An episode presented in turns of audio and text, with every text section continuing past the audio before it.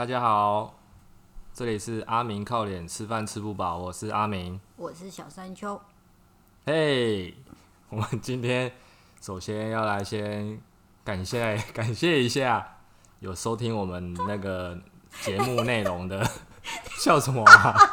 你是什么老派艺人呢、然后要这样，嘿，然后这样，到底因为讲完讲完，我是阿明靠脸吃不 吃饭吃不饱，就有点尴尬，你知道吗？为什么？就不知道怎么开始开始最前面的开头啊。哦，好，那你本来要讲什么？我本来就是要稍微提一下，就是谢谢有收听我们节目的一些听众啊，有些就是当面会给我一些回馈这样子啊，例如说我们的那个讲话声音会有点忽大忽小啦，但是因为因为我们录音的设备是一个麦克风这样子，谁谁录音的设备不是一个麦克风？对，所以两两个人会一直抢来抢去啦，抢麦克风，很想要每很想要讲话这样子。毕竟我旁边这位小山丘粉丝众多这样子，对，有一些人在那个那个 Apple Podcast 底下有说他很好笑啊，对，你要不要感谢一下你的粉丝？嗯我的粉丝好像呢比较喜欢黑色幽默。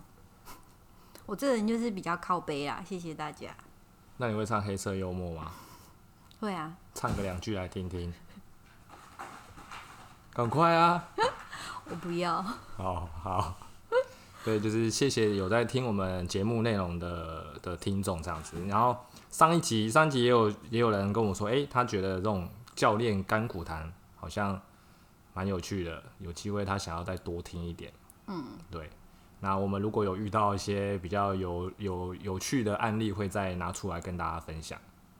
哦，可以啊，不一定是教练啊，就是那个健身房健身房的甘苦谈都可以聊一下。对，我也可能就是变成小山丘会自己分享一下他自己在健身房的时候，常常会到遇到一些蛮 蛮特别的一些状况，这样子。哦，我跟你们可以讲的三天三夜，是不是？真的，我就是什么形形色色的人都有。好啦，那就谢谢大家啦。那么就进到今天的主题，我们今天要来聊什么？教练的进修是必要的吗？你觉得各行各业需不需要进修？先不要讲教练这个职业，我自己是觉得需要啦，就是不管不管是不是专业，就是你必须人要活着，就是要持续的进修，去接触各式各样不同领域的东西。那我现在讲一下，就是市场上啊，其实教练教练跟其他专业领域，他教练其实也是一个专业领域。但是如果以我自己是呼吸治疗师来说的话，我念呼吸治疗师，我会经历大学四年的学程嘛，然后经过国家考试，我就会拿到一个国家认证的一个职业执照。可是教练其实没有，呃，这就是没有明文规定说，诶、今天要当教练一定要经过那个高考啊这种程序，然后拿到一个你是诶、是国家认可的一个合格教练。所以大部分会想要踏入当教练的时候，通常会去进修。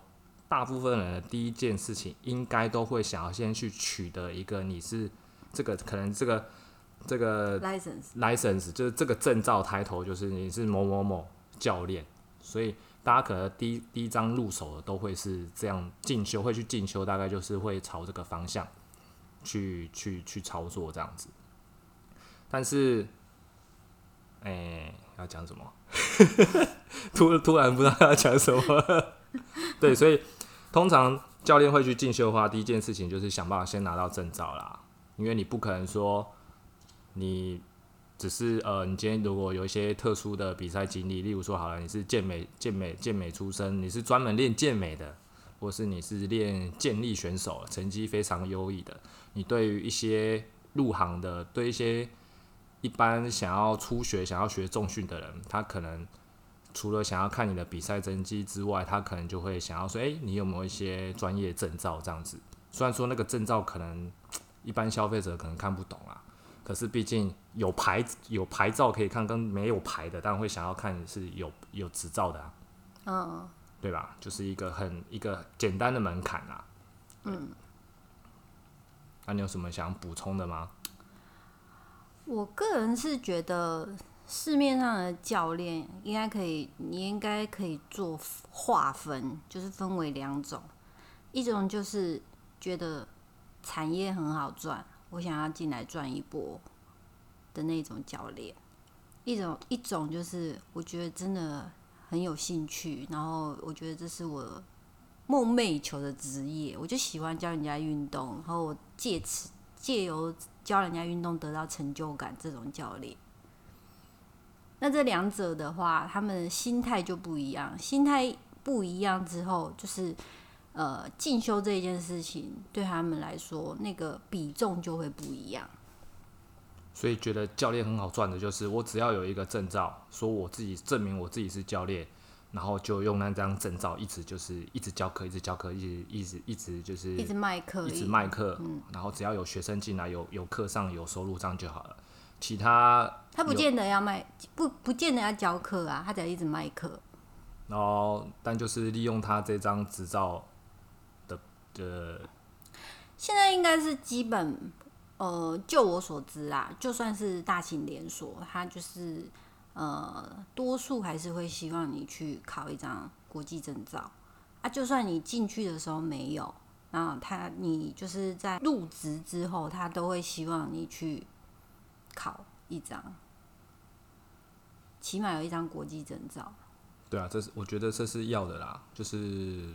不，先不不不论是不是国际的啦，至少你要有一个头衔，就是你要是证照，你才能给起消费者有一一点信服力这样子的。嗯，对。那至于要不要持续继续进修这件事情，其实就我觉得有一部分要看你自己到底是不是刚刚小山丘讲的，就是你只是想要取得一个入门的门槛，觉得教练很好赚。那你就是只就是我只把我自己投资在这张证照之外之后，我就不再去理他了，然后就一直卖课，或者是有可能就是一直教课，那永远都教一样的东西。可是我觉得，如果你是有想要持续精进自己能力的话，我觉得你今天考到一个入门的一个教练证照门槛之后，你要试图去找到一个自己自己身为教练的一个。核心主轴，你有那个核心主轴之后，例例如说啊，假设你今天是一个呃专攻，就是我就是想要教教学，我就是想要想要教教建立，好了，教力量提升的。你今天所有的进修的一些工具，好了，不管是硬实力或软实力的东西，我就是为了这个我教学的教力量这件事情，教建立这件事情而去而去进修。等于是你要有一个中中间的核心架构拼图，你再把旁边拼图全部把它找出来，然后再继续拼上去，所以你的那个你的专业程度就会一一路的一直在往慢慢往上走。嗯，这是我觉得当教练要去思考一下，你你进修，因为其现在市面上的进修课程、专业课程真的太多太多了，而且其实老实说。我不知道大家知不知道，那个教练一般进修，那个市场上的价格会落在哪？我曾经上过，通通常我我刚我刚入行的时候就有听人家讲了，就是说，其实基本上一天证照课，而不是证照课，就研习课，一天一万块都是基本的价格。所以你今天去上一个三天的课，三万块可能跑不掉。差不多。嗯，啊我上过。三天七万块的，那个就是 FP FP 的那个原厂原厂创始人拿奥迪大大来来台湾，在高雄举办的。对，这是我们目前入行入行教练以来五年多上过最贵最贵的那个课程了。对，所以其实大家在选择进修啊，其实都当然会有很多出发点的考量啊，例如说。预算啊，就最大最大就是预算了啦。然后再来是，如果你今天是很很很，就是很挑研习课在上的话，我觉得有几个方法，就是如果市场上有很多研习，你不知道怎么去选择的话，就是要照我刚刚说的，先把你试图把你身为教练的核心价值找出来，你到底是要走哪一种教练？走健美挂的教练呢，还是走那种练健康的呢？还是走那种多元发展，我什么都要会，或者是你就是要专攻某一个领域？你找到你的核心定位之后，你再把你剩下拼图你缺乏的能力、缺乏的那些拼图，你是从然后再从市场上的一些研习，然后再把它试图再补足自己不足的部分，然后再来就是，如果你觉得这个这门课啊，哎呦，不知道到底上起来好不好，我通常都会观望的几个梯次。如果一个一个研习课啊。评价还不错的话，他他通常一年都会至少办个两场左右。嗯，那如果你你就可以试着去问一些上过这些研习课的人，说，诶，这门课值不得值不值得投资？那如果他的研习课内容又符合你想要取得的其中一块拼图，那我觉得你就是可以去把钱投入在那边。对，嗯。啊嗯，又合理 讲一点话啊。我我我觉得这东西就是真的要看个人，就我的立场啦。因为他刚才讲的是以他教练的立场，但如果以我的立场的话，我并没有，就是我并没有觉得说，呃，像我刚才讲的，就是就是一般想去。赚钱就是去大型俱乐部，那他就比较不重视证照这个。但是我并没有觉得说这是一件不好的事情，是每个人的目标导向其实是不同。那呃，据我所就据我所认识，就是沃俊其实也有很多很好的教练，很认真哦，很棒，很很多很认真的教练哦。对，就是现在很多想要踏进体适能圈的一些。就是刚出社会的小伙子，他就是，譬如说来面试啊，或者是什么应征的时候，就是会很嫌弃，就说：“哦，我就是想说我没有教学经验，我想来工作室看看。”那就问他说：“哎，那你怎么不先去就是大型连锁健身房看看这样子？”那他就会说：“哦，我不喜欢那种推销啊、卖课啊那种环境。”氛围，所以我不考虑大型连锁健身房。其实就我们来说，我们就会我们就会觉得，Hello，你凭什么？就是我们看那那么多的教练，其实很多连锁健身房教练出来，其实他其实很有能力，而且他既会教课，也会授课。顾客经营能力也很好，就是并不是，并不是说你进去那个环境之后，你就只能呃无止境的推销课，然后每天被业绩追着跑。那其其中还是取决于你想要什么东西。如果今天你呃销课这这部分做得很好，很上手之后，你自然是可以去呃拼凑你的教学能力，或是其他部分。所以我觉得，呃，有没有持续进修，或者是需不需要某些很厉害的证照，那真的是取决于个人。有些人没有证照，没有什么好好很亮眼的证照，可是他照样卖课卖的下下叫。你会觉得他是一个不好的不好的教练吗？能力不同啊。对，就是一个取决于你的你的调性是什么。就是你，你想要把专业这部分能力，就是硬实力，就我们讲的硬实力，就是说你的专业背景的学科、术科、工具、技术，嗯，做到最强，你就会往这边方向走。但有一部分人比较专精在所谓的软实力，他就是走那种有点销售性质的。我就是把我的人际关系、我的人脉、我的客户经营跟我的沟通能力、语言能力做起来。然后我可能就是变成是说，哎，很多人就知道我，知道我这个教练。即使我专业能力可能只是在中等，但是我凭的这个，其实我也是在市场上哎占有一席之地的教练。看你想要做的是哪一种教练。对，当然，当然这两个如果可以同时兼顾，一定是没话说啦。就是拔尖的，拔尖是什么意思？就是在这个行业里的翘楚。就是一等一等一的啦。哎，对啊。哦，原来一定是大拇指的。大拇指、大拇哥的啦。对对对。对，就是就是这个意思啊。我因为我前我在我刚入行的前几年也是有点像，就是很疯狂进修，就有课就上，有课就上。然后可是我是到我现在已经迈向教练第几年了？五。第五不止第五吧，五年多吧。嗯。对，五年多下来，其实我一年一年的进修频率反而是越来越少，不是因为没钱哦。没有人说这个好不好？是因为你你你你。你做久了，你就会你会发现你自己要的东西是什么啊？所以就是我刚刚最前面讲的东西，你的核心架构我们先出来，你缺少了什么拼图？因为很多东西其实教练教练入门门槛很低，但是他具具要具备所谓的专业能力其实蛮多的。例如说我们说的什么机动学啊、解剖学啊，很多时候你你其实只要把这个东西搞懂了。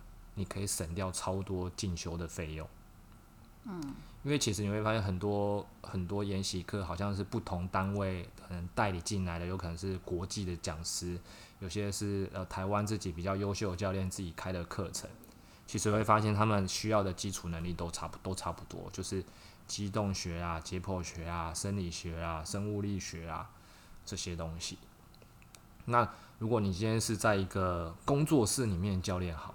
那你资源更多，你可以去问你的前辈们，你甚至就不需要根本只要花一点点的钱，或者是根本不用花钱，你就可以请教这些内容，请他们来指导你这些东西，或者是你今天先看书看看，不懂的再来问，不一定说一定要去，我看到课就要疯狂去上，疯狂去上，你到你会有一阵子会觉得不知道自己在干嘛，嗯，对，所以我觉得自己的那个核心主轴还是要先找到。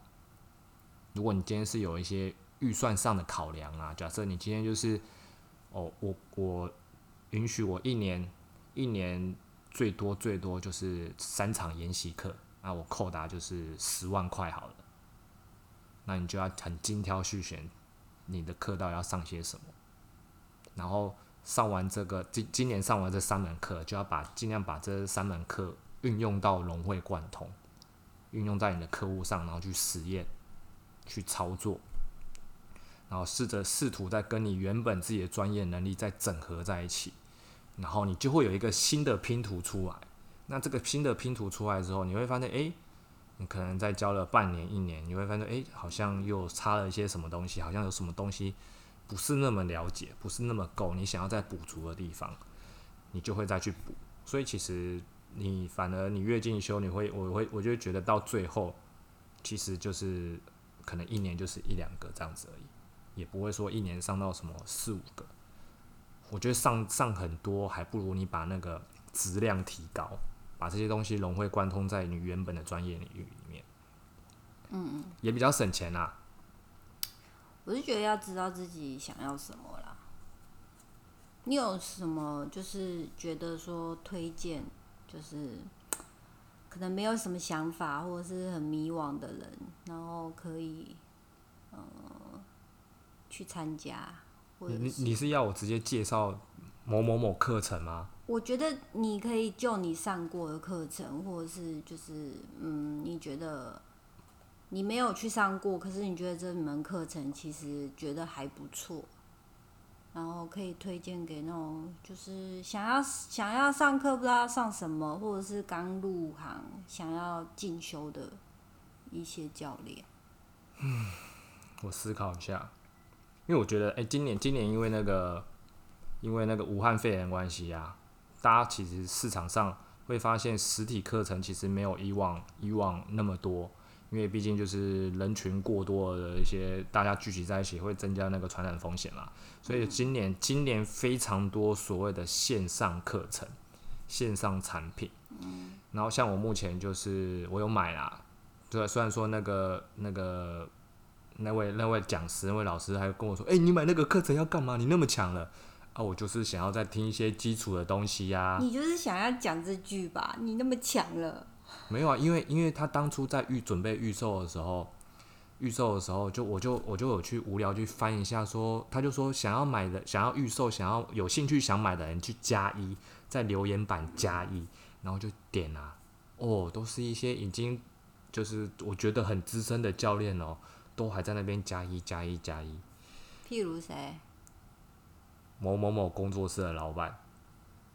威力，呃，威力，对，然后威力底下的教练也是很优秀，然后就看，我靠，然后或者是随便猜的。然后市场上的一些 像是自由教练，就是我不认识他，但是我我知道他在这个自由在自由教练界其实都算是小有名气的，很就是在自己的可能区域性、地域性里面来说是很有名气的自由教练，然后我就看，哇靠，每个都在加一加一加一，然后刚好那个讲师在出线上产品的时候也有录一段影影片档，然后我就上去看了一下，诶，我觉得其实还不错，就是因为很多东西我们越学越久之后，反而会越把越把越基础的东西给遗忘掉。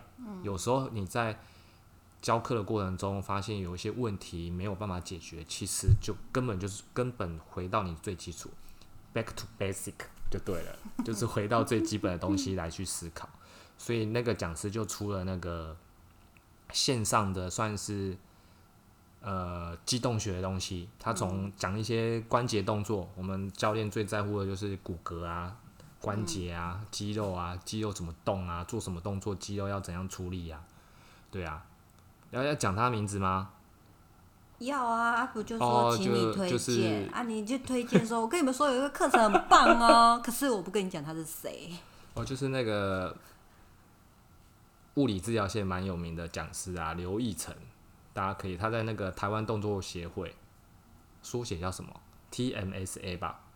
对，大家可以去搜寻他的线上课程。义成大大义成大大就是在纽约，美国纽约职业的一个一个教练，那、这不是教练啊，物理治疗师啊，讲错了。他有出自己算是给给教练的一个算是很算是入门的机动学的东西，对。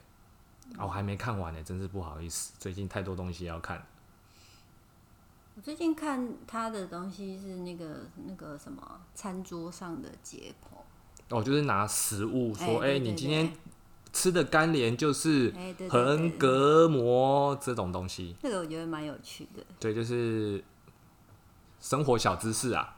嗯，对啊，他的东西其实还不错，大家我我蛮上过蛮蛮多他的课程，而且很适合就是教练其实必备需要技能，例如说他有开那种呼吸研习课，嗯，就包含我现在粉砖常常在写一些呼吸的东西，他是把整个呼吸的解剖学。然后在训练的时候，呼吸要怎么去运作，或者是教你说，诶，怎么去评估这个人在训练前的呼吸状况是不是好的，然后大概教你怎么去解决他呼吸的问题，然后再搭配一些动作做训练，去去优化他的呼吸跟动作之间的能力，这样子。对，刘义成大大是蛮不错的，大家可以去入手的，就是可以去参加他的研习课啊。当然他，他们他们台湾动作协会其实有办了非常非常多的的研习，当然不是每一个都是你需要，但是他的一些像是呼吸呼吸动作整合吧，我也忘记那个那个研习课的全名了。对，反正就是他有是有一门都是讲呼吸的，那个我觉得蛮值得去听的。对，还还蛮多人二刷的哦，你看跟看电影一样二刷这样子，我还蛮有兴趣。如果明年他还有在开的时候，我想要再去重新听，因为就我刚刚说的嘛，如果一个好的研习课，很多人这市场上很多教练需要，这个讲师一定会再开。那他开了那么多梯之后，随着可能他开了一年、两年、三年，如果没记错的话，他其实已经开好几年哦，好几个梯次哦。他一定会再持续更多新的东西，再继续加进去他的那个研习课的内容，所以他内容会更多。所以我觉得，呃，如果好的研习课，其实还蛮值得去二刷的，就跟看电影一样啊。嗯，对啊。那还有吗？嗯，起码介绍两个吧。起码介绍两个。嗯。丙级啊，你知道丙级吗？你也有丙级嘛，对不对？对，你上的丙级是姜老师，你上的是上的是姜老师的，嗯我上的是何老师何立安老师的，你上的那时候何老师就是常常秒杀了嘛？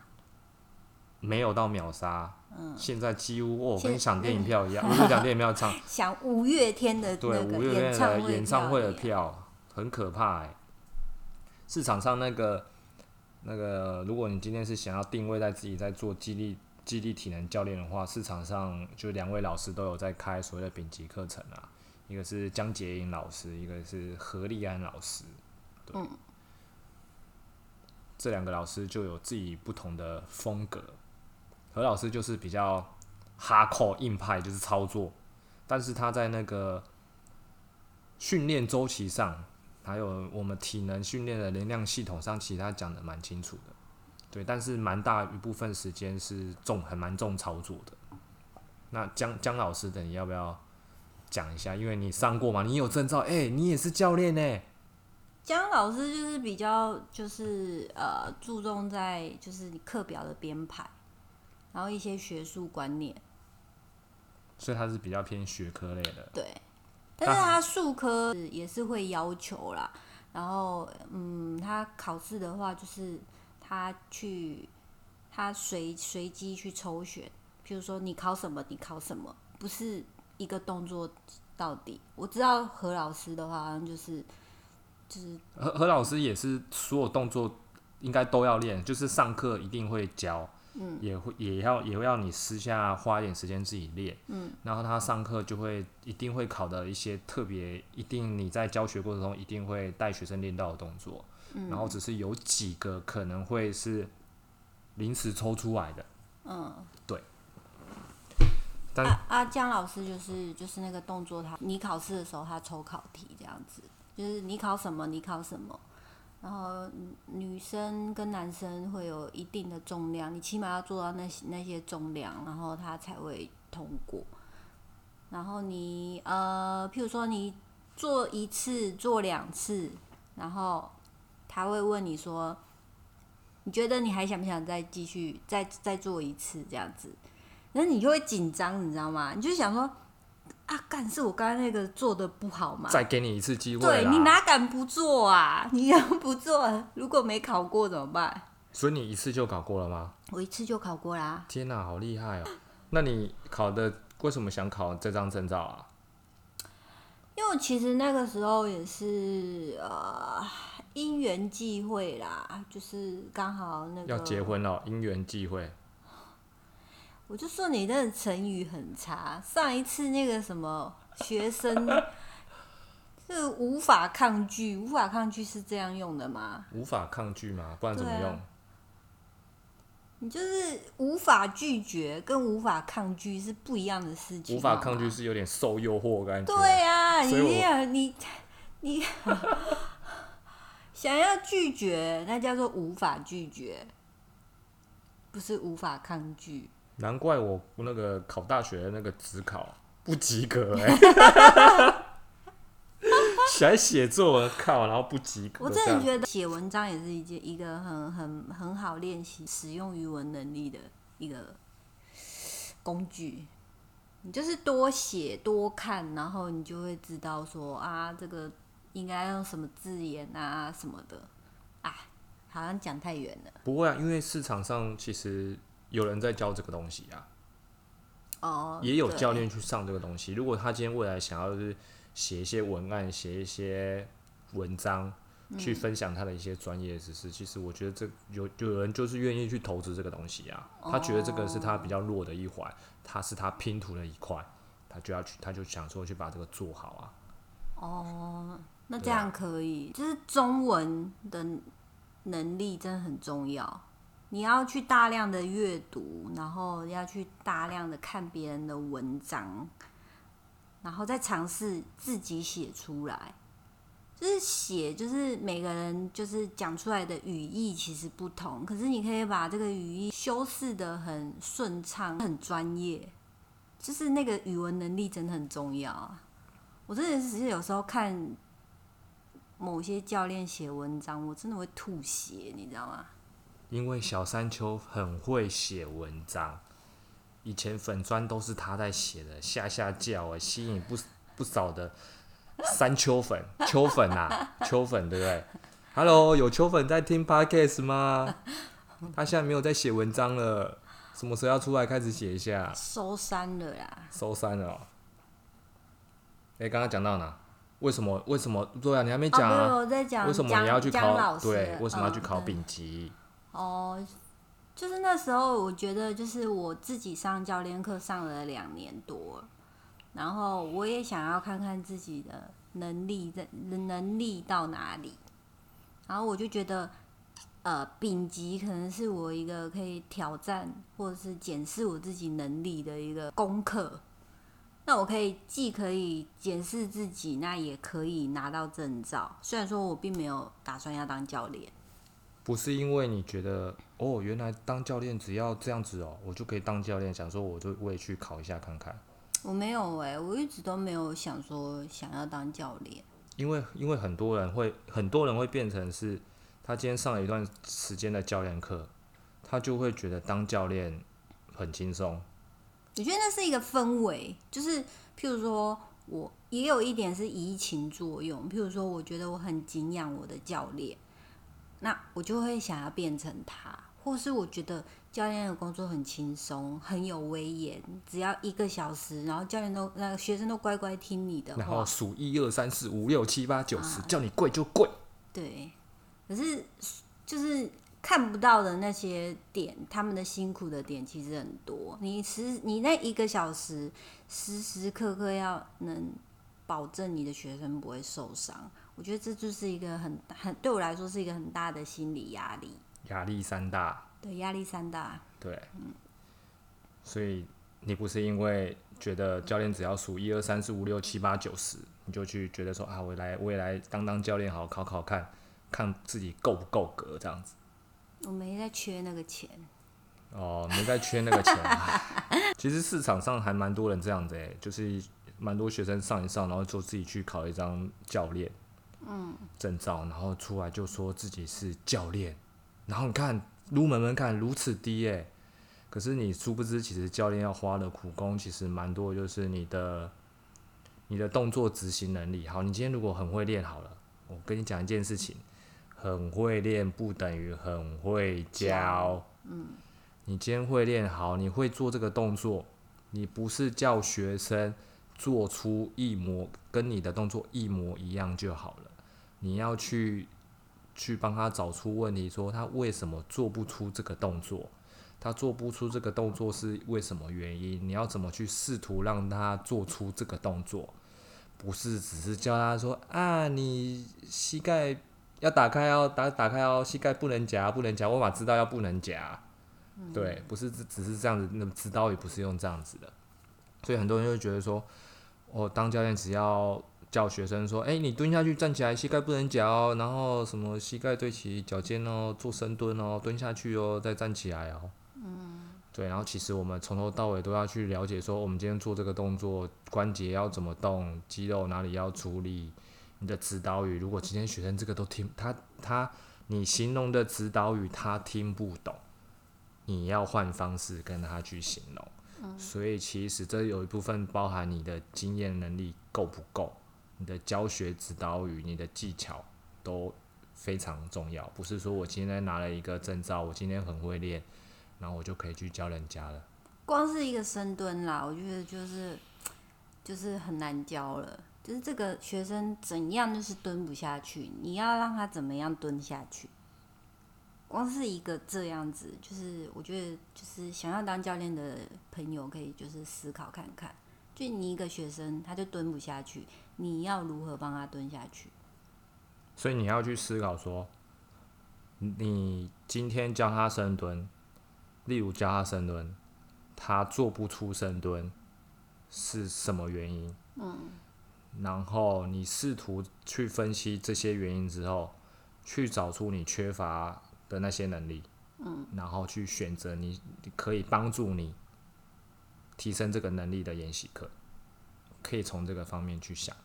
对，所以你就会觉就会开始搜寻市市场上的一些研习课啊，嗯，慢慢就会知道说，诶，我教学上缺了什么，到底是动作上的分析呢，还是指导语有问题呢，还是你根本就不知道怎么教。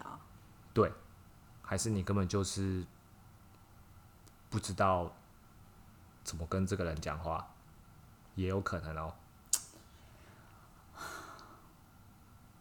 干嘛叹气呀？以前我觉得这件事情就是不可能，因为我觉得就是既定观念，就是教练就是很会讲话，很会 social。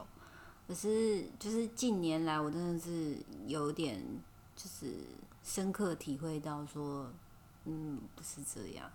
就真的蛮多教练其实他不太会口语的表达，或者是他需要后天的去练习口语的表达。大量练习。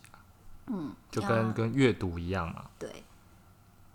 所以不要觉得说，哎，我今天只要有一张证照就就就 OK 了，除非你就是，呃，只是拿着拿证照证照想要混个几年这样。反正我教练，我教你呀，我很会练啊。嗯。对不对？然后人来就好。然后至于旁边的人看到，哎呀，怎么会这样教？嗯。对啊，看的我都。想为他为他的动作感到哭泣，这样子。可是我觉得这又又啊，怎么办？时间讲太多了，你还可以剪啊。但问题是，我觉得好啦，没关系，我就讲看能不能剪进去。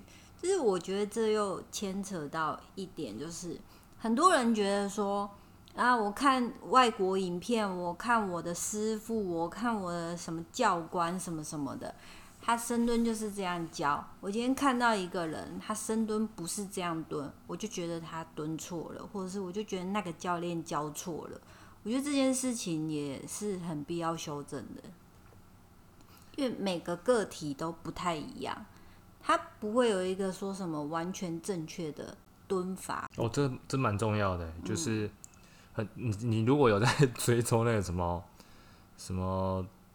Muscle Beach 啊，PTT 上面那个 Muscle Beach 啊，肌肉海滩那个迪卡，嗯，然后常常就有人说，po 上他的影片，或上他的动作，然后来分析说，或者是只是一张照片哦，激情健身啊，激情健身吗？哦，激情激情健，嗯，你说那个脸书脸书的那个社团对不对？对啊，反正就会有人可能 po 一个照片，然后问你说，我这个这个动作对不对什么的？我跟你讲，哪那么神？你看一张照片就知道他哪里这样子。要么要么你真的很厉害，大部分时间如果你没有亲眼看他蹲，你根本不知道发生什么事，你根本就是在隔空抓药而已。而且你要看他的动作，就是刚刚刚刚小山丘讲的，就是不是他他蹲的跟你不一样，他就是错的，好不好？他可能就是他的躯干就是比较长，他的腿就是比较短，或者是他柔软度就是比较差。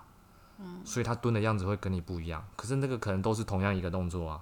训训练这种东西其实没有所谓的非黑即白啦，嗯，对啊，你你做的你你今天做的深蹲跟我做深可能长不一样，可是我们做的都是深蹲啊。可是因为你今天柔软度，你今天的肢体长度跟我不一样，我就我就说你错吗？嗯，不是啊，对。可是很多人会迷失在这个东西，说哎，你就蹲的跟我不一样啊，那你就是错的。然后哦，我又蹲的。比较重，我练的比较好，来我教你，我教你这样子，然后结果不用钱的最贵啦，跟你们说。然后就花钱去看物理治疗嘛，对啊，就很容易发生这种状况。嗯，对。可是我觉得教练教练这个职业就是一定会有菜鸟的时候啦，嗯一定会误入误误进入到这个误区啊，嗯，就看到什么都很想要。去说一下，说哎，你这个蹲的不对啊，我教你。可是 你越当越久，你就会发现越谦虚，你根本就没有办法这样子做，所以根本没有办法说，哎，今天只是看一个网络上的影片，然后或者是只是一个很一个静态，完全这个人没在动的照片，就就可以知道说，哎，他的身体问题在哪里，然后他哪里出问题。除非你真的很顶尖，你教学已经可能很很非常厉害了，你这是这根本就是匠人等级的。拔尖儿，对，一等一的，不然我觉得一般教练应该是没有办法直接这样下定论，就说，哎，这个人的深蹲怎么样，或者这个人的动作怎么样。嗯，对啊。那今天要做个总结吗？总结一下，就是教练的进修不一定是必要的，但是你必须要去知道你自己缺乏什么？哎、你讲啊，你要去试图找到你的市场定位，然后找到你可能你的教学风格好了，或者是不管你想要当什么样的教练，你的核心主轴是什么，才去寻找你剩下不足的拼图那一部分。那你才会越来越强。如果想要当一个强的教练，你就必须这样做，而不是只是靠一张有 title 教练这张证照，然后就觉得好像就可以无永无止境的一直教课、一直卖课、一直教课卖课。因为其实那个现在那种市场上资讯变化太快了。哦，对啊，对啊，一下可能三五年吧，三五年很快，你可能三年前学过的东西，三年后马上被推翻掉。那、如果你都没有继续跟着市场的一些资讯的话，你还是在在教一些旧的东西。而且其实现在那个网络那么发达，随便网络上查一查，就很多，其实就大家就会知道哪些东西是对的，哪些东西是错的。嗯，对啊。那你就很容易就变成说，诶、其实你还是教很旧很旧的东西。你当然还是会遇到一些不懂的消费者啦。但是现在的消费者是越来越聪明，就是你他今天想上教练课，他一定会查资料嘛。他可能会也会查到说哪一张有哪些证照的教练是比较可以信赖的。哎、今天就到到此为止，是这样用吗？就到这儿啦。告一个段落啦，准备又要去洗洗睡了哦。大家晚安，拜拜。拜拜。